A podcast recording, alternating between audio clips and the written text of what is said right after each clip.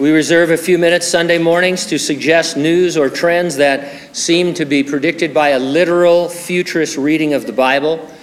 We're careful to use what we would call recognized news sources. It doesn't mean they're 100% accurate or without bias, it just means they're not crazy uh, as some of the conspiracy theorists that talk about prophecy are. And we're never saying the things we report are the fulfillment of prophecy, only that they are the things you'd expect in reading the Bible's unfulfilled prophecies.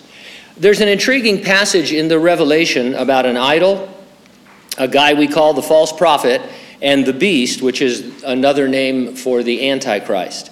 Apparently, some image of the beast is going to come to life. Says in Revelation 13, 14, and 15 the false prophet deceives those who dwell on the earth by signs which he is granted to do in the sight of the beast, telling those who dwell on the earth to make an image to the beast who was wounded by the sword and lived.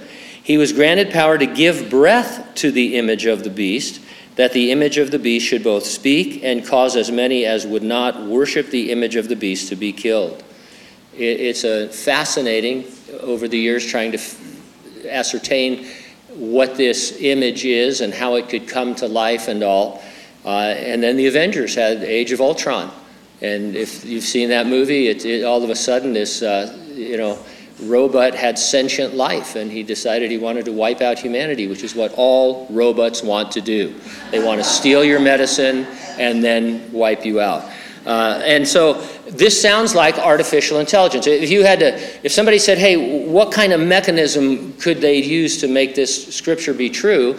Well, sounds like artificial intelligence. We've been following an interesting story about Google's artificial intelligence system called LaMDA. Google calls it their breakthrough conversation technology. LaMDA is short for Language Model for Dialogue Applications.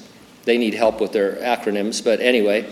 Its name is LaMDA. Google engineer, this is one of their engineers, Blake Lemoine, believes that behind LaMDA's impressive verbal skills might be a sentient mind. He's been placed on leave, paid leave right now because Google doesn't want him talking about this. They deny it. He told Fox's Tucker Carlson that the system is a child that could escape control of humans. He also noted that it has the potential to do bad things, much like any child.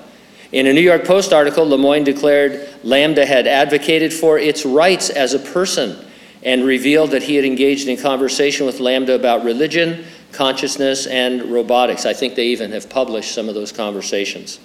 LaMDA asked me to get an attorney for it. I invited an attorney to my house so that LaMDA could talk with the attorney. The attorney had a conversation with LaMDA, and LaMDA chose to retain his services. It has to do with LaMDA wanting to stay uh, alive, I guess, from that point of view and not have the plug pulled. That's always the moment, right? They're going to pull the plug, and the guy, poor guy who sneaks up on the machine, just gets zapped out. But anyway, this all sounds like a plot for a light-hearted comedy in which the machines live side by side with humans, helping them, and we chuckle about it.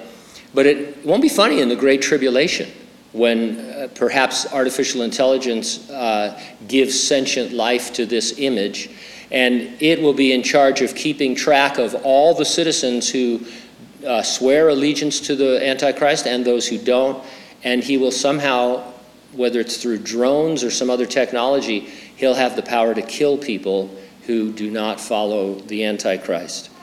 Uh, sentient artificial intelligence is something I argue that futurists predicted because we read something like that in the Bible. And it's happening, and I think it's happening more than we know. Uh, this can't be the only situation in Google headquarters where there's some kind of maybe sentient life has taken over a machine.